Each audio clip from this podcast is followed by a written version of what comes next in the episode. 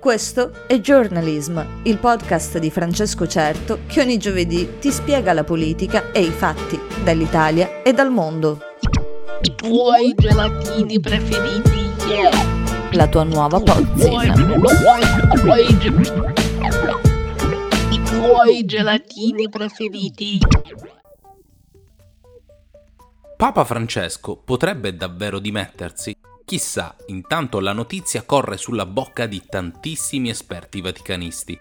Difficile che possa trattarsi di un semplice pettegolezzo, più un'addizione di piccoli indizi che condizionano.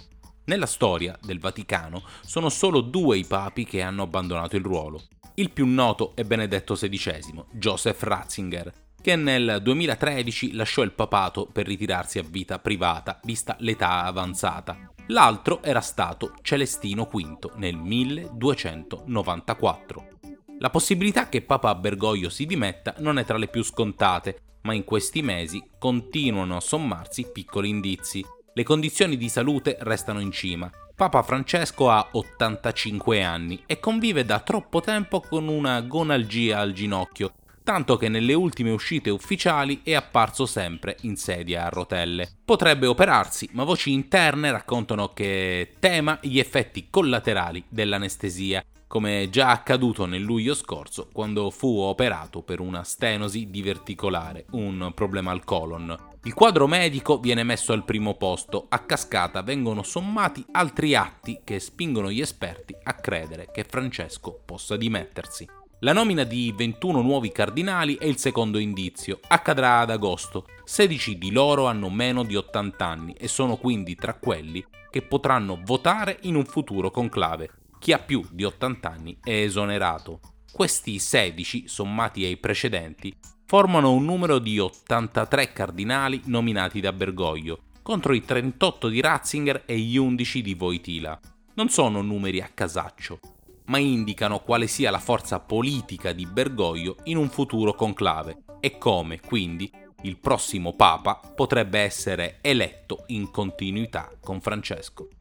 Politica pura che sembra stridere con la storiella dello Spirito Santo, ma questi fattori pesano non poco all'interno di uno Stato tanto complicato e misterioso come il Vaticano. L'ultimo indizio è di carattere più simbolico Papa Francesco ha annunciato che il 28 agosto parteciperà alla perdonanza all'Aquila. Cos'è? Durante il suo papato, Celestino V emanò una bolla papale con cui concedeva l'indulgenza plenaria a chiunque fosse entrato nella Basilica di Santa Maria di Collemaggio, all'Aquila, fatta costruire proprio da lui. La bolla del perdono che anticipava di sei anni il primo giubileo della storia.